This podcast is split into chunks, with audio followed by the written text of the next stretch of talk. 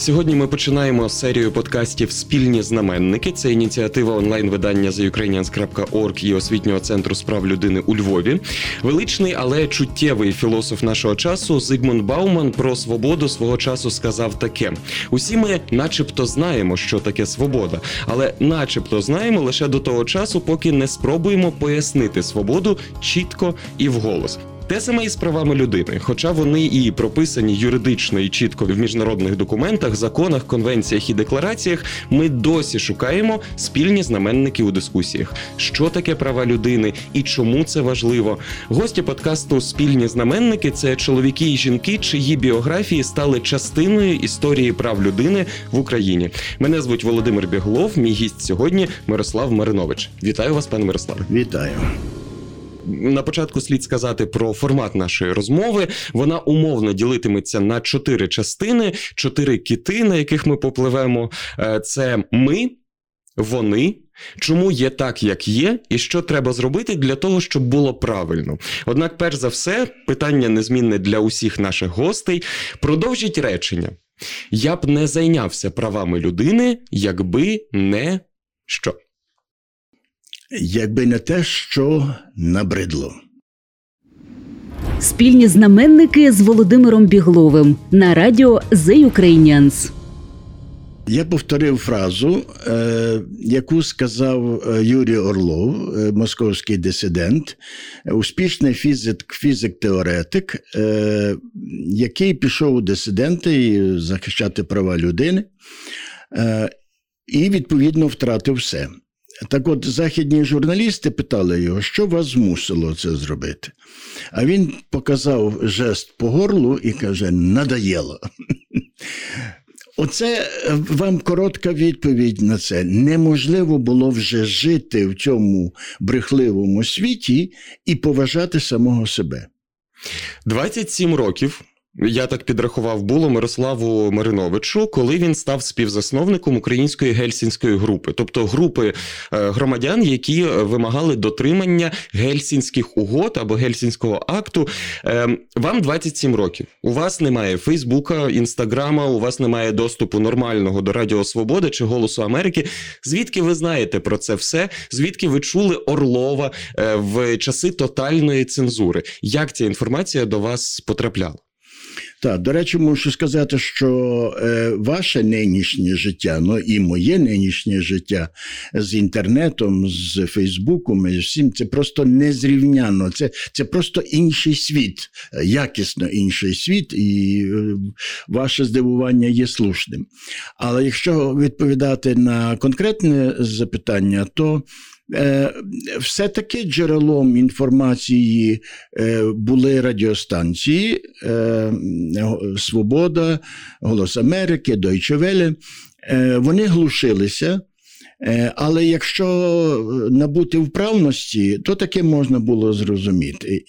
І тому, якщо би уявити собі мене, ну такого вже старшокласника і студента, Е, то це людина з дуже щільно притиснутим вухом до до радіоприймача, е, і який намагається вловити якісь там е, крізь ті шуми, вловити слова. І це вдавалося. Я достатньо багато інформації запозичував звідси. Я все-таки доповню це питання. Сьогодні я, який поїхав до Берліну, пожив там два тижні, через якийсь час Париж, Нью-Йорк, будь ласка лоукости це дозволяють. Я можу собі уявити, що таке теоретично там європейське суспільство, і практично побачити це європейське суспільство. Натомість, у вас та з щільно притиснутим вухом до радіоприймача, у вас були, ну я би сказав, використаю таке слово фантазії щодо того, щодо того, як може бути реально. Це це не, не було такою пересторогою, що а можливо. Мене дурять, може, це оці американські пропагандисти. Е, Ні, не було пересторогою. Я навіть припускаю, що е, якби якби Трамп був той час, е, то я би ну, десь захвилювався. Е, тому що тоді було відчуття, яке мене дуже рятувало. Я розумію, що все це умовності, я розумію, що воно ідеалістичне, якщо не утопічне. Але відчуття таке: е, Захід це територія цінностей. Е, демократичних, взагалі, загальнолюдських, як тоді говорили, ну зараз я би може сказав е, те, що походить від християнства, але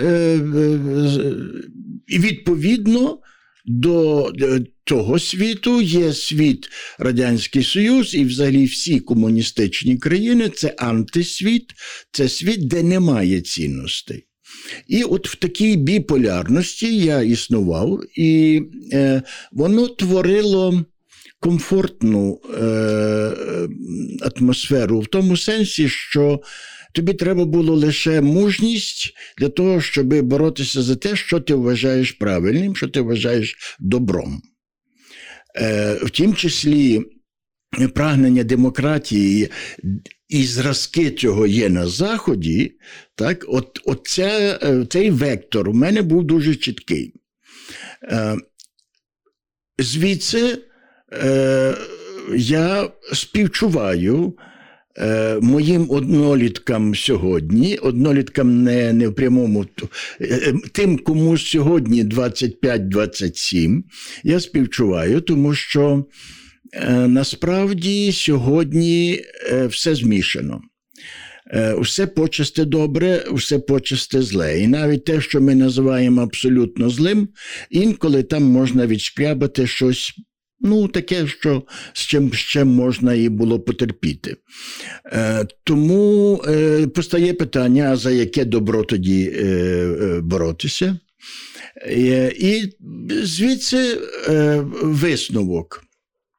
Чому я не жалкую, що я обстоював е, західну демократію? Тому що я так, я це прив'язував географічно, але насправді я боровся не тому, що це є на Заході, а тому, що Захід мені ілюстрував ті принципи, які були для мене універсальними. А от е, слухайте, ніяк не перейдемо до, до наступної частини нашої розмови. Це має бути знаєте, такий легкий вступ. Але а а звідки ви е, дізналися про ці цінності? Я можу собі уявити, значить, у вас в книжковій шафі бібліотека приключень. Е, можливо, десь випадково ви дістаєте е, святе письмо, але загалом інформаційне поле і ціннісне поле, в якому ви перебуваєте, ну воно ж бомбардує вас іншим. Звідки ви знаєте, які цінності оці універсальні, що вони ваші? Є одна, е, є один критерій, який був дуже е, чітким, і він гарно спрацьовував. Правда.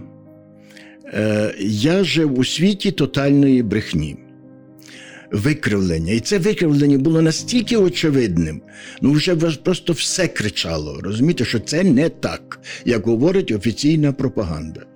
А тоді я представляю вухо до е, радіоприймача, і я чую іншу правду. Точніше, я чую правду. Розумієте? Іншу версію е, е, ідеологічну, але я чую правду. Наприклад, е, я слухаю по радянських е, е джерелах інформації, що е, наші танки їдуть рятувати е, Чехію, Прагу, тому що там, е, так мовити, захопили, е, хочуть зробити її капіталістичною і так далі. і так далі. Треба рятувати бідний чеський народ. А потім я прикладаю вухо і чую, як йде передача. Ну, я чую, як радіопередача, можливо, це було щось пов'язано з телебаченням, вже не пригадую. Е, Говорить диктор. Я достатньо там вловлюю чеську мову, щоб зрозуміти. Говорить диктор, танки і радянські. Е, солдати вже я бачу з вікна. Вони вже тут у нас е, на у, студії. От я вже чую їхні кроки. Ось вони заходять у зал. Ось і обривається. І ви розумієте, і мороз по шкірі йде. Ось правда. Про гідність і революцію гідності. Я вам скажу гіпотезу. І хочу почути вашу думку, тому що ми сьогодні говорили про ті часи, коли вам 27, і про сьогоднішні часи, коли 27-річні е, хлопці і дівчата живуть в абсолютно інших обставинах і з абсолютно іншими засновками, щоб робити висновки. Об'єднати людей у цінуванні гідності і свободи можуть лише спільні правила гри. Винаходити ці спільні правила гри не потрібно, тому що вони давно винайдені за нас, і моя гіпотеза полягає в тому, що винайшли їх у 1948 році, коли було створено універсальну декларацію прав людини. Оце правила гри, які можуть усіх об'єднати. Чому вони не працюють? А хіба не працюють? А коли ви почали говорити про спільні правила гри, мені зразу е, асоціативний ряд е, мене вивів на Майдан, е, на Революцію Гідності, і як приходили люди. Е, і відразу з півоберта включалися у загальну працю, кожен хапався до того, що він може робити, і рівень самоорганізації був фантастичним. Хто вчив тих людей шанувати гідність одне одного, хто вчив, е, я не знаю, е, е, там зараз не можу довіряти. згадати. Довіряти незнайомцю. Довіряти, так, абсолютна довіра. Хто, наприклад, вчив людей, коли я сказав одну фразу: ой, щось би так чаю випив. Через дві секунди мені три пакетики з чаєм були подані. Хто їх вчив? Ніхто. Це от розумієте, тому я довіряю е, християнському баченню прав людини, бо права людини виростають з природнього закону, який який є в людині, який, де вона відразу вловлює, коли вона у приязному до себе середовищі. Так? І е, тому, от на Майдані, коли вся агресія пішла у бік до влади. І ви знаєте, що найкращим клеєм між е, е, спільнотами є почуття спільного ворога. Спільний ворог був, і він моментально об'єднав людей, людей, і люди автоматично вийшли на всі ці правила, які е, е, відповідають, скажімо, таким розвиненим демократіям. І я вам подам в даному випадку один тест. Для мене дуже важливий. Це знаєте, воно не можна е, змоделювати це. Пригадую собі, е, коли я вперше приїхав в Амстердам, е, вийшов на площу головну якраз в день свята. Здається, це День королеви, чи щось такого типу. Маса людей. А я йду своїм товаришем, і розумієте, наче людей немає. Якимось чином люди розступаються, і ми йдемо так, начебто, знаєте, е, ніж прорізав е, у, у, усе тісто. Я моментально зауважив це. Думаю собі, Господи, та в нас ну, обов'язково би десь штуркнули, обов'язково би зачепив когось і так далі. Тут нічого. Тут всі йдуть і обходять один одного шанобливо повертаюся в Україну і, звичайно ж, всюди бачу одну і ту саму типову картину. Майдан. Маса людей на площі. Іду я через Майдан. Той самий ефект, що в Амстердамі.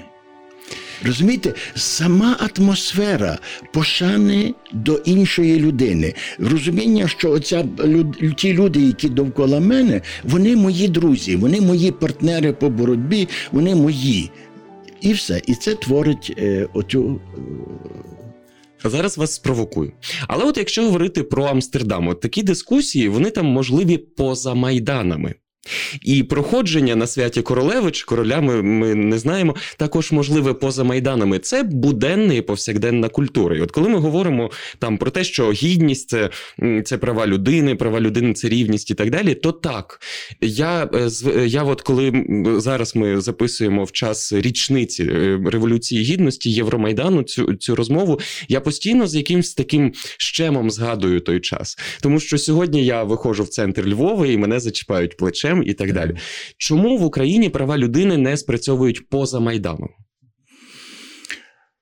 Е, це складно відповісти на це питання, тому що е, коли я я моделював цю ситуацію для Майдану, так, я е, розумів при цьому, що це ентузіазм, причому граничний ентузіазм, це почуття спільного ворога. Е, яке не переноситься автоматично на звичний час. Е, боронь Боже, щоб я бажав Україні постійно мати е, спільного ворога і постійно жити цим почуттям. Не хочу. По-друге, я розумію, що на ентузіазмі жити постійно неможливо. І тому я розумію, що за вашим питанням стоїть правда, е, яку ми повинні, над якою ми повинні думати.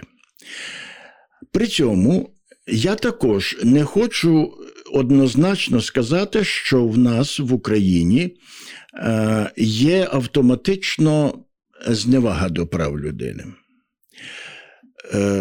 Ну, хай не не добре, не будемо говорити про Майдан.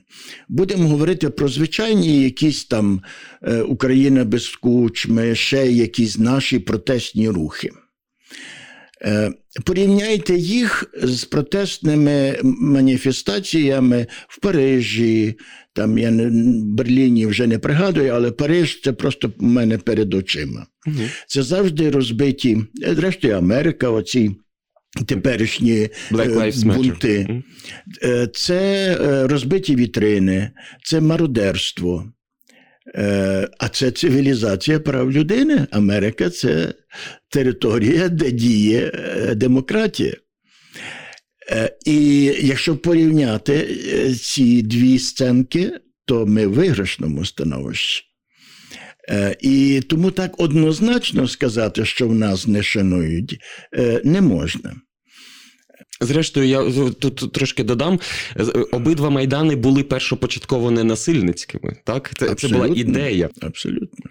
Ну от питання у мене до вас: ентузіазм і спільний ворог. Ви ви кристалізували дві два таких явища.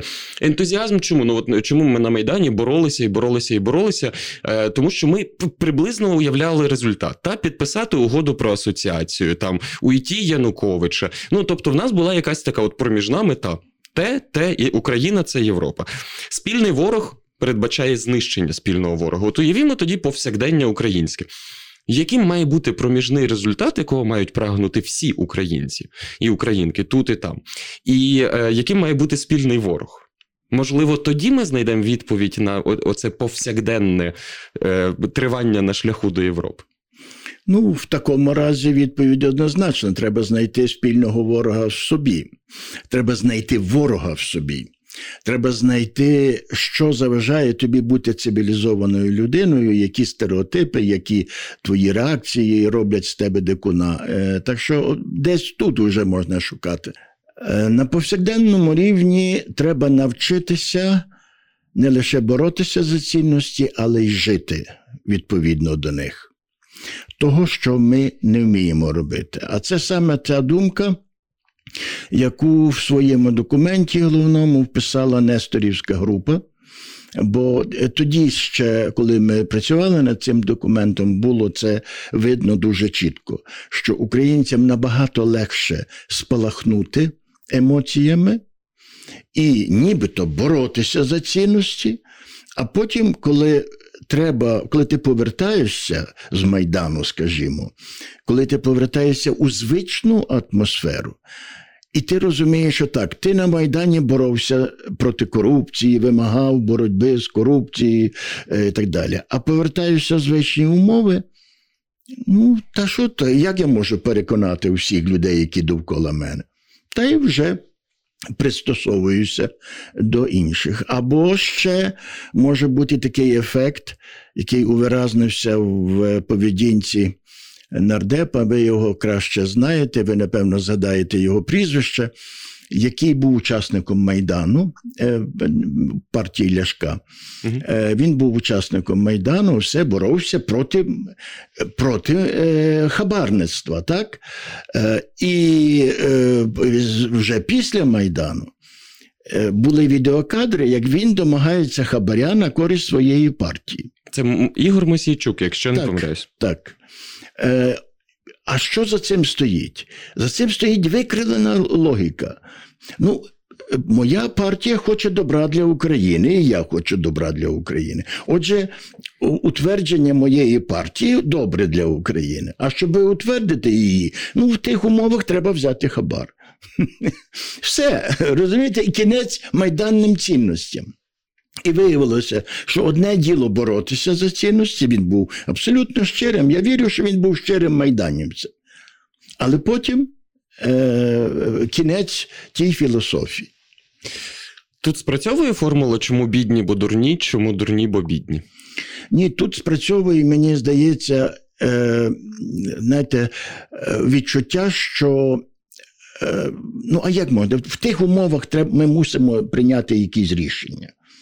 Бо ну що собі уявляти ідеальні умови? Ми живемо в цих конкретно умовах, і тут ми маємо знайти вихід.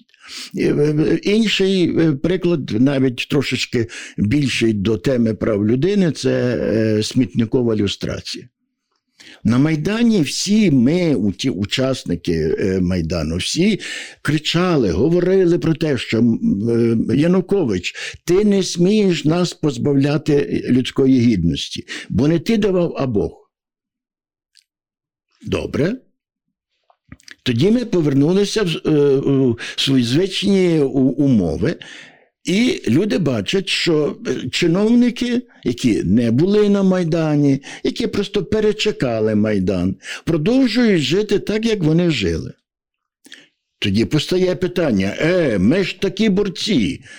Е, іти до суду, та що, ви не, хіба не знаєте, які в нас суди?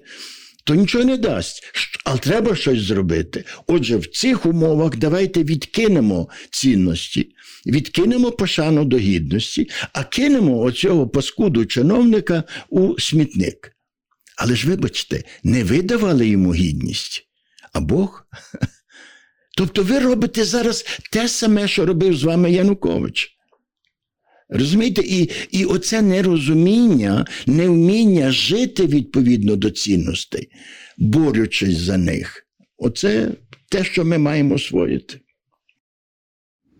Про рівність і рівність усіх перед Богом. Ви на початку нашої розмови е, згадали слово мужність. Мені здається, що мужність це крайня точка такого явища, як сміливість. Але сміливість з іншого боку має і іншу крайню точку дурість. Я е, зараз зовсім не хочу е, принизити вашу життєву історію, е, але хочу дізнатися вашу мотивацію. 27 років, українська гельсінська група. Окей, це справді велике явище, і воно мусить бути. Потім заповіт, який ви читаєте при вимкненому світлі, якщо не помиляюся, і потім ви в таборах. Чи не було у вас тоді відчуття, що ця ваша сміливість і це прагнення е, нового світу це була просто молодеча дурість? І якщо ні, то чому? Ні, ніколи такого відчуття не було. Причому я вже потім так само ставив собі ці запитання і дуже шкрябав себе е, всередині, хотів чесно відповісти на це питання. І я справді не міг знайти е, е, так, таких моментів. Була депресія. Була. І Я сам здивуванням побачив, е, як багато в моїх листах з табору, е, збережених мамою, як багато є моментів, де я відчуваю, що я був в депресивному стані. Але не було е, каяття такого, от, власне, про якого про яке ви говорите. Заради якого вас і посадили? Так, і е, я можу це пояснити ось чим. Е, для мене дуже важливим було, по-перше, подолання страху. Е, воно дало мені звільнення, знаєте, розкутість. Все, я перестав боятися, і відповідно переді мною вже не стояли ті питання: ой Боже, що ж це буде? Все, я собі сказав, що буде найгірше. Крапка. Значить, іду. Друге, наявність друзів перед якими соромно вчинити щось негідно, соромно боятися. Е, це ви собі не уявляєте, як це допомагає. Я один, Мирослав Маринович, просто у Дрогобичі, і я у колі сміливих дисидентів у Києві це два, дві різні людини. Е, і знову ж таки, я за ґратами вже вже мене посадили. Вже ж ніхто не бачить, як я поводжуся з кагибістами. Але від однієї думки, що якби були присутні мої друзі, якби вони мене бачили, то як би ні, ну це неможливо. Я, Я не хочу. Е, І от ця, це дає величезну силу. Я всім бажаю людям мати таких друзів, при яких соромно вчинити якось негідно. В мене рефлексія. Я читаю зараз книгу Ефект Люцифера про Стенфордський в'язничний експеримент, коли е, чудових хлопчиків зі Стенфорда змусили бути ув'язненими і наглядачами у вигаданій в'язниці. Mm-hmm. І автор цього експерименту каже про те, що ситуація найбільше впливає на вчинки людей. Звичайно, наше виховання і цінності, але і ситуація. І те, що ви говорите, що коли ти оточуєш себе іншими сміливцями, то ти не можеш не бути е, несміливим. І от зараз, повертаючись тоді на Євромайдан, ми можемо е, зрозуміти, що і тоді ситуація просто змушувала тебе бути гідною людиною. А потім ми повертаємося на звичайні вулиці звичайних українських міст і сіл. Хм. Питання. Відразу відповідаючи на ваше питання, відразу хочу сказати ось що. Я не уявляю собі ідеалістичних картин, що от ми доживаємо до ситуації, коли всі в суспільстві перестають боятися, всі живуть чесно, порядно. сміття. Так, і, і так далі. Ну, Це нереалістична картина, так ніде не буває. Е, І е, щось мені зразу знову асоціація е, Паризьке метро і клошари. Ті люди, які не приймають цивілізації, які отак просто собі ходять, погано одягнуті, з пляшкою вина, там ще з чимось. Але це їхній стиль життя. І демократія їх толерує, тільки не не, не заважай нам жити нормально. Ти собі живи так, як хочеш, тільки не заважай нам е, жити нормально. Тому е, завжди в таких випадках йдеться про критичну масу людей, які задають нові правила гри. І тоді вже ті люди, які не мають сили духовної, психічної, якщо хочете, боротися за ці правила, виборювати ці правила, е, вони вже просто пристосовуються до інших умов. Але тон мають задати оті сміливці, які е, знаєте, які роз, розривають криву, яка їм заважає. От. В інтерв'ю для The Ukrainians е, в спільному проєкті з пен-клубом ви сказали, що е, наразі е, це формула феномену дисидентства. Так, тобто мусить бути людина, яка навіть в імперії тотальної брехні все одно буде говорити правду. Ем, Окей, чи можемо ми цю формулу сьогодні припасувати сюди? Бо в тому ж таки інтерв'ю ви сказали, що Європи вже немає, так тієї Європи, за яку стояв Євромайдан, фактично не існує. І ви згадували про фермерів, які топтали європейський прапор, поки в Україні йшов Євромайдан. То може ми зараз і перебуваємо в цьому вакуумі, в якому не лише Європи немає, але немає і прав людини. Як таких, якими ми їх знаємо, і немає оцієї конкретної ем, даруйте критичної маси людей, які е, можуть щось змінювати. Від того, що якийсь суспільний, ну скажімо, від того, що якийсь організм, от наш організм, так, е, вступає в, в етап хвороби, не означає, що в нього відсутнє ДНК. А ДНК для суспільного організму це цінності. Ну, Для мене, ну, для вас, скажімо, це напевно загальна декларація прав людини, тому що ви працюєте в сфері прав людини. Е, Оскільки я вже вийшов з цієї сфери, для мене ДНК буде представлятися у вигляді десяти заповідей. Але Знаєте, вони воно, не воно не суперечить одне одному. Е, єдине, що трошечки інша антропологія, бо е, для мене е, є поряд, поряд з правами людини, є ще й обов'язки людини. І тому от, оце ДНК залишається завжди, поки існує наш світ. І тому так можуть держави занепадати. Е, Отак, як для мене, ну це просто приголомшливе, е, приголомшливий збій. Е, я поки що кажу акуратно: збій американської демократії. Я хочу вірити, що інституції її вирівняють і цей збій ліквідують. Але це дуже серйозний збій, коли права людини раптом стали цілковито знецінені. Е, і це це в тій державі, яка була е, ну, форпостом прав людини. Е, так що так ми стали реалістичніше дивитися на світ. І формула е, ніде раю немає на землі.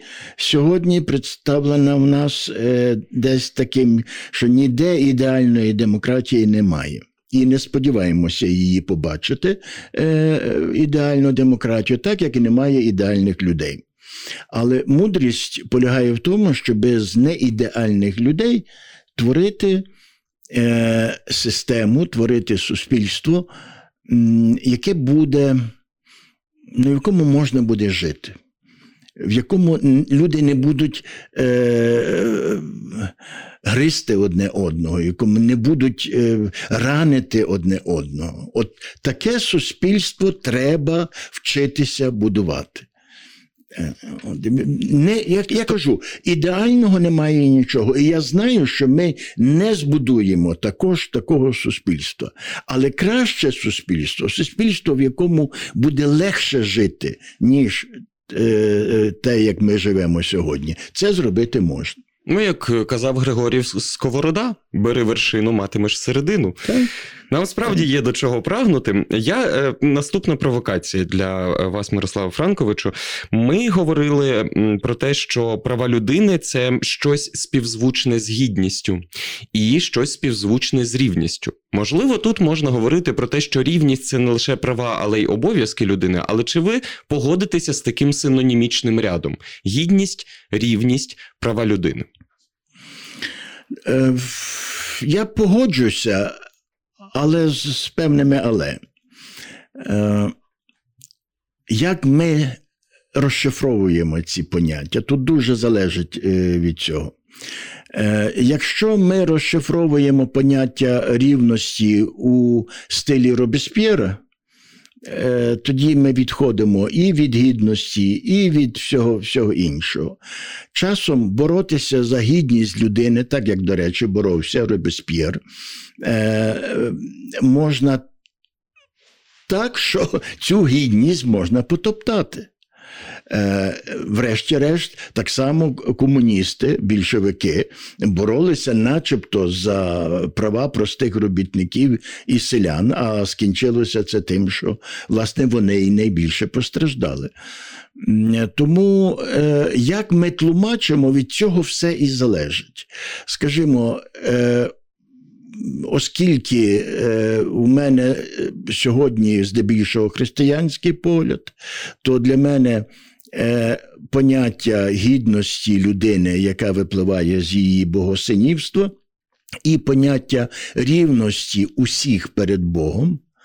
Е, е, немає ні, нікого вищого, нижчого, немає поділу на нації. Ми всі стоїмо рівно однаково перед Господом Богом. В його в його очах ми однаково грішні. Тобто, от тому для мене немає різниці між цими поняттями. Але так як я вже сказав про поняття гідності, третє, ви сказали Гідність, рівність, права людини. права людини. Е, Права людини в- тут я е, змушений просто говорити про те, що сьогодні для мене дуже важливо це поняття відповідальності людини. Дуже важливо. Я, я, я не знаю, як це зробити. Тому що всі спроби е, окреслити е, ці відповідальності, створити декларацію відповідальностей людини, вони, е, вони не грають. Е, Я дуже шаную е, спроби, скажімо, Богдана Гаврилишина покійного говорити про це, що людство повинно створити таку декларацію. Але я не вірю в неї, тому що ми фактично зійдемося, зійдемо знову до десяти заповідей Божих, які, власне, і є декларацією відповідальності людини. Не кради, не вбивай і так далі. Перейдемо до десяти заповідей Божих. Тут же ж усе залежить від інтерпретації і від інтерпретатора. Тому що, ну, ем, е, банальний приклад: іспанський інквізитор керується і старим і новим заповітом, і щиро у нього вірить. Е, умовно кажучи, владика Борис Будзяк, е, який створює українці, відновлює Український католицький університет і далі працює на благо церкви, також цим керується. Е, то в, які, в якому контексті відтак запитання 10 заповідей Божих мають бути інтерпретовані сьогодні? І можливо, ось тут ми зможемо зробити цю декларацію. Для мене е, точка розрізнення е, це до чого призводить твоя позиція. Якщо збільшується міра любові, тоді ти на правильній дорозі, і твоя інтерпретація правильна. Якщо збільшується міра ворожнечі, е, то є проблема. Ти тлумачиш інакше. Е, Це відчайдушна е, позиція. Ну, це не моя, бо я її давним-давно вже вичитав і все. Перевіряйте по, по, тому, який дух вами керує. Якщо дух любові, все в порядку, це Божа дорога. Якщо дух сатани, то це обов'язково ненависть, обов'язково е, ворожнеча. Е, І, до речі, у Шептицького море роз'яснень того, як треба е, це розуміти. Тому для себе я визначив е, такий шлях, і тому для мене, скажімо, ненависть фундаменталістів, які опираються на Євангеліє чи на Біблію загалом, вона не є переконливою. Це для мене хибний шлях. Чи дорівнює ненависть фундаменталістів ненависті атеїстів? Абсолютно. Так, це дві, ну так само, як лівий і правий, е, крайній лівий і кра- крайній правий фланги, вони завжди е, е, сходяться в чомусь. Вони сходяться в ненависті. Ну, наш подкаст також е, називається Спільні знаменники. Сподіваюся, що ми будемо з нашими героями та героїнями сходитися в любові. Е, На завершення, на майже завершення нашої розмови, я е, поставлю вам іще декілька питань, і вони будуть стосуватися пропонованих нових інституцій та інститутів в сучасному світі. І це також про права людини. Про Стамбульську конвенцію, цивільні партнерства і ненависть. Ми е, завершили попередню частину нашого подкасту на тому, що дві крайнощі зазвичай на чомусь сходяться. Так, Е, якщо говорити про ідею прав людини, яка була е, зафіксована в 48-му році у загальній декларації прав людини, то це власне був якийсь такий спільний знаменник, який незалежно від нації, незалежно від ві- віросповідання, від якихось інших частин людської ідентичності, він є спільним для всіх. І наскільки я розумію, загальна декларація прав людини і була створена для того, щоб унеможливити такі криваві і жахливі конфлікти, якими бу- була Перша, Друга світова війна, і е, тощо, тощо, тощо. Однак сьогодні 2020-2021 рік, і м, Роз... Ну, от бачите, говорили про Трампа. Добре, так. Умовно розвинуті суспільства, ем, де е, де деякі права людини вже є зафіксованими і навічно вмурованими в національне законодавство, вони починають говорити про такі. Окремі е, сфери прав людини, я хочу з вами проговорити це. Е, ви багато наголошуєте на е, християнстві і навчанні церкви, і тому, напевно, почнемо з одного з найбільш конфліктних документів в Україні, е, який мені особисто тут я заангажований, видається швидше корисним ніж шкідливим. Але досить часто Рада церков або інші е, організації виступають проти нього. Це Стамбульська конвенція, тобто Конвенція Ради Європи з протидії насильству проти жінок і домашньому насильству. Як ви особисто ставитесь до цього документу? Яка ваша позиція ось тут? Ем, з одного боку, як християнина, з іншого боку, як одного з най... найавторитетніших правозахисників в Україні? Ну, не кажіть цього останнього, тому що я вже давно не займаюся правозахистом. То, і... як їздити на велосипеді. І е, як доказ того, я вам скажу, що я не читав Стамбульської декларації. Ось і все. Тому е, е, я можу лише відповісти на питання, як я ставлюся до домашнього насильства. Прошу. Е, рішуче негативно. Е, ось і все. І тому для мене будь-яка декларація, яка схиляє до людей до розуміння того, що це е, що будь-яке насильство, в тім числі насильство над твоїми домашніми людьми, з якими ти йдеш по життю, е, ну це просто недопустимо. Сьогодні, до речі, 25 листопада, коли ми записуємо цю розмову, і сьогодні починаються 16 днів протидії е, домашньому насильству. І, власне, один з головних меседжів в Україні цього року про те, що кривдник це не це не просто е, пристрасний альфа-самець, е, в якому е, очі застелило, а це злочинець. Кривдник, який б'є своїх дітей або свою дружину, це злочинець. Тут хотілося нагадати. Продовжимо жіночу тему. Досить багато громадян і громадянок України е, скептично ставляться до так званих гендерних квот в українському парламенті, які передбачають, що політичні партії, які дотримуються рівності стати у своїх списках, отримують е, більше фінансування з українського бюджету. Ваша позиція щодо цього треба жінці дозволити в природній спосіб вирівняти гендерний баланс в українському парламенті, чи така позитивна дискримінація виправдана? Для мене формула 50 на 50, половина на половину, е, є дуже штучною.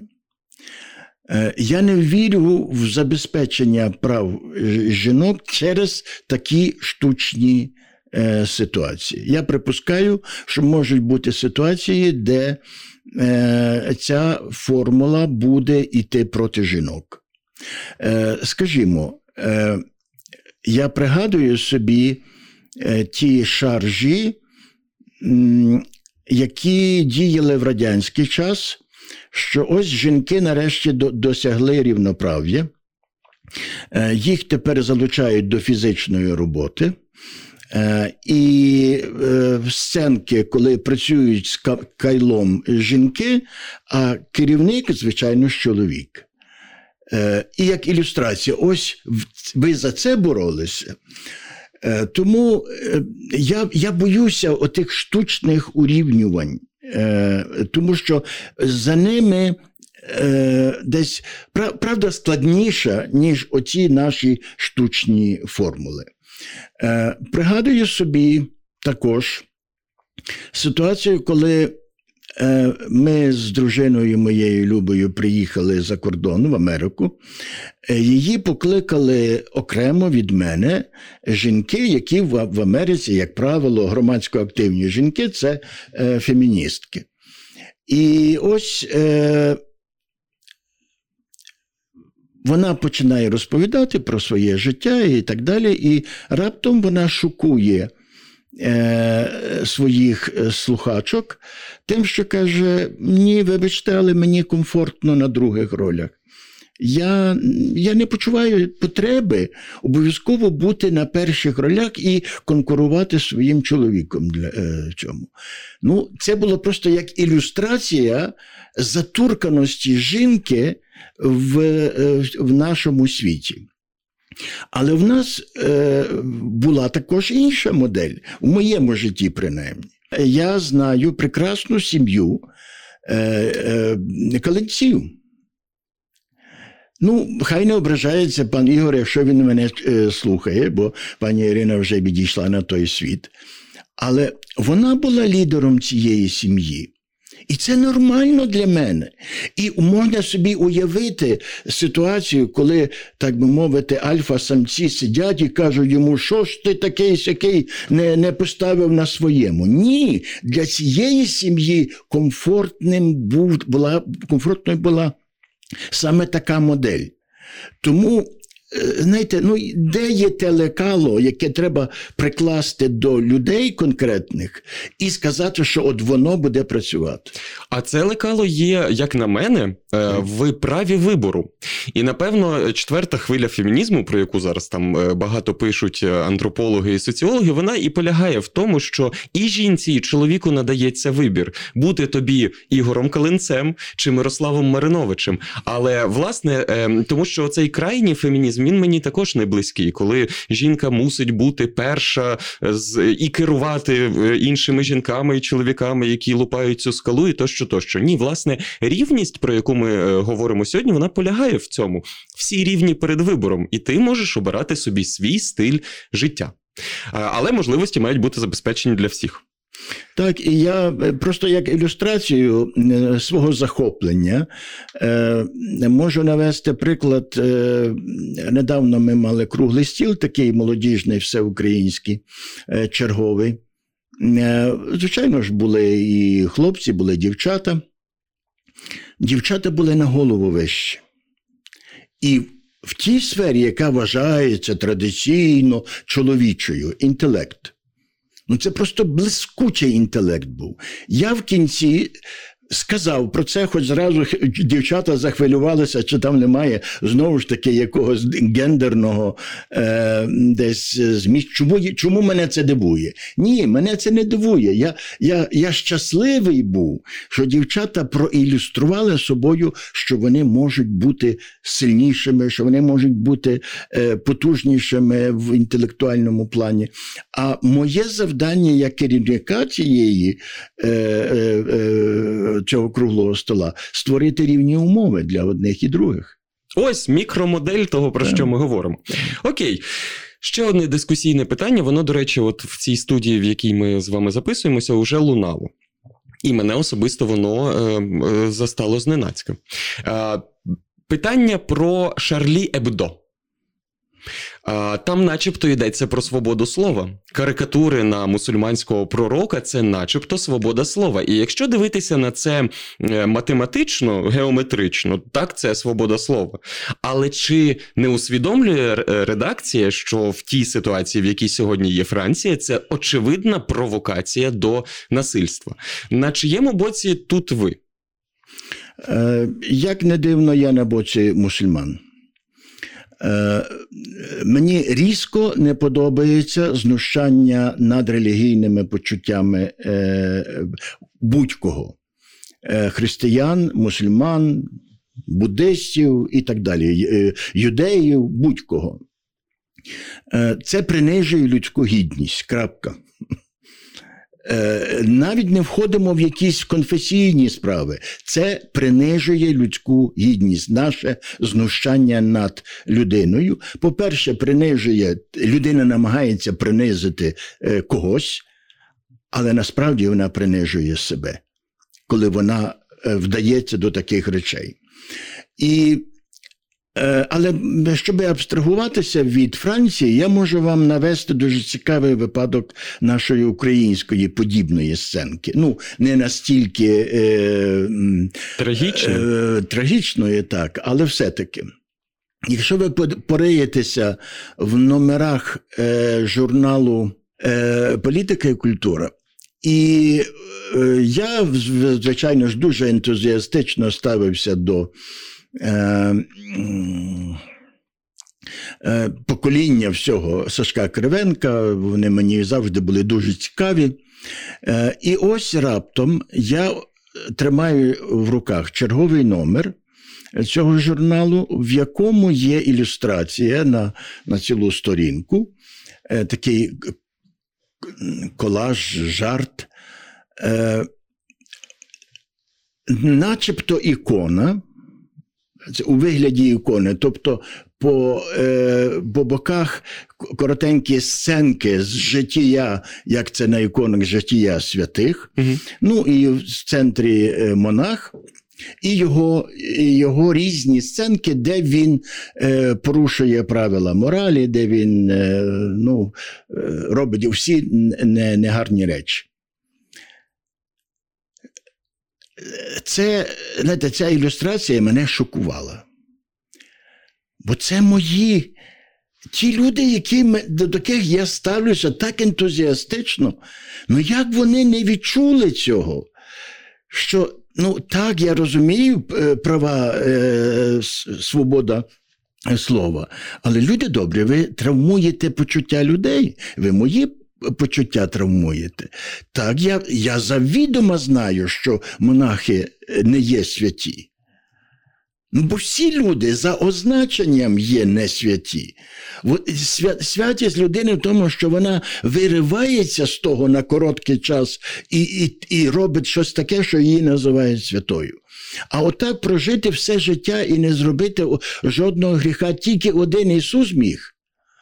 Розумієте, тобто все за означення ми грішні. Я знаю, що вони грішать, але не малюй мені таку сценку. І я пишу до Сашка е, незгоду, дуже рішучу незгоду, приношу в його кабінет, показую йому це.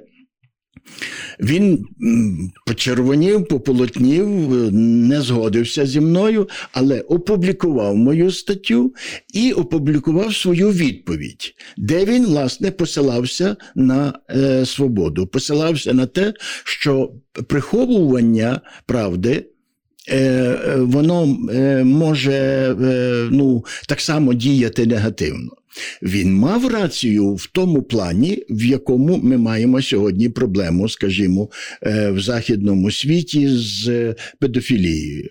Я припускаю, ця проблема є і в нас. Але справа в тому, що вона не не виявляється так публічно. Поки що. Так. І в тому сенсі виявлення правди є важливим, але це має бути через суд. Папа Франциск, ем, перший з високих ем, представників католицької церкви, який визнав, що ця проблема існує. Він взагалі досить е, ліберальний папа. Ви колись в одній з розмов назвали його а, папою пастором. Та всі думали, хто прийде: ліберал так, чи так. чи консерватор, а це папа пастор. І от е, в тизері до е, фільму, про е, в якому бере участь Франциск, нещодавно він сказав про те, що він за те, щоб одностатеві пари утворювали цивільні партнерства. Цивільне партнерство це інститут, який передбачає можливість узаконювання стосунків людям, які не можуть або не хочуть укладати шлюб. Як ви е, ставитеся до інституту цивільних партнерств? Ну, я не беруся е, займати е, становище в цьому питанні, оскільки тут воно напряму виходить на церк... на церковну доктрину, на християнську доктрину. Я вас трошки тут переб'ю, хоча мені важко це робити. Ем, але власне цивільне партнерство називають компромісом між е, неможливістю укладати шлюб, але необхідністю узаконити стосунки. Добре. Я вам скажу інакше. Я не буду відповідати на ваше питання, бо я не знаю, як би мало бути, як би мало виглядати справедливе вирішення цієї проблеми. Я не знаю. Ця проблема сьогодні е, є однією з найгостріших, яка породжує власне культурні війни. І я би дуже не хотів, щоб ми зараз втягнулися у культурну війну. Ні, я цього не хочу. Натомість я знаю інше. Я знаю те, що я е, не приймаю ненависті до будь-кого. Е, Навіть у самому християнстві є поняття ненавидіти гріх, любити людину. І коли сплутуються ці речі, коли фундаменталісти починають ненавидіти грішника за те, що він робить якісь там з точки зору християнина е, гріховні речі, отут я е, протестую. Тому що для мене, е, е, скажімо, Содомський гріх не є страшнішим за гріх корупції, за гріх, е, я не знаю, там домашнього насильства чи ще чому. Чому я повинен толерувати чоловіка, який знущається над своєю дружиною, бо це, бачите, входить в норму. А чому я повинен більше ненавидіти е, людей? Е, які є прихильниками одностатевих шлюбів, тому е, зв'язків я маю на увазі. Тому я е, уникаю поки що дискусій, це дуже гостре питання, але е, однозначно стверджую, що ненависті прийняти я не хочу. Дуже дякую вам за цю формулу про ненависть і любов. І, зрештою, нагадаю про, про що ми почули від вас кілька хвилин тому: про те, що ми завжди мусимо думати, хто мною рухає, та любов чи ворожнеча, Бог. Чи сатана? Е, останнє запитання буде ґрунтуватися на е, вашій е, е, фразі, яку ви сказали в одному з інтерв'ю: не можна зробити людину праведною через закон. Я коли це почув, у мене відбувся такий пінг-понг в голові, е, бо я подумав, що а от неправедною зробити людину через закон цілком можливо, і це нам про, продемонстрував радянський союз, щонайменше. Е, Питання філософське: а чому така несправедливість? Е, Я, я вважаю, що це навіть не те, що не несправедливість, а що це єдиний шлях для порятунку людства. Бо якби е, людина, е, якби людські, якби людська мораль підлягала встановленню через людські закони, все, ми би, ми би були скінчені. Тільки тому, що людина має цю духовну силу е, виступити проти закону, який е, не відповідає Божому закону, і е, обстояти якусь свою, своє розуміння моралі, йти за сумлінням, тільки це рятує людство. Бо ви бачите, тільки як минає якийсь час, те, що добре, що з'явилося, що всі казали, що ось прекрасне, якась, якийсь феномен. Так? Ходить, я агітую за синютку. Вибачте, ми це вирішили. Минає певний час, і ми бачимо, що це деградує. І яким чином оживає суспільство, оздоровлюється тільки через мужність окремої людини, яка обстоює оцей невидимий Божий закон, оце ДНК. ДНК починає працювати, і ДНК відновлює. е, Справедливість відновлює порядок у суспільстві, не закони. Закони можуть підтримувати. Е, Оце так. Закони можуть підтримувати, але не роблять праведним. Скажімо, е, закони е, можуть, скажімо, закон про навчання Божого. Я, я втомився. Е. Християнська етика, ви маєте на Ну, це в нас. А скажімо, в Польщі є уроки закону Божого. От, згадав.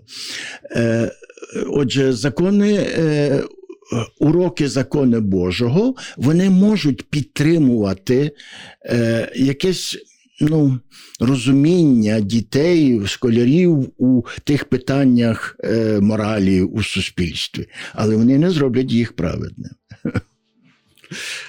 Дуже останнє питання. Я просто подумав про те, що е, я. в- складних життєвих ситуаціях, чесно вам зізнаюся, я завжди, е, коли не знаю, як вчинити, я завжди думаю е, про двох людей. Е, е, що скаже Маринович і Гудзяк, якщо так станеться? І ну, нормальний камертон, мені здається, е, спрацьовує. А чи є у вас такі люди, е, на кого ви обертаєтесь і думаєте в- в ситуації складного вибору? А що скаже ця людина? Хто ці люди? Так, в мене були подібні ситуації, і я називав двох людей: Блаженніший Любомир і Гудзяк. Дякую дуже. Це був Мирослав Миронович. Спасибі велике вам. Дякую. Ну Дякую і вам. почуємося в наступних випусках. Ем, З вами працював Володимир Біглов біля мікрофону, біля режисерського пульта Вікторія Лавриненко. Спільні знаменники з Володимиром Бігловим на радіо The Ukrainians.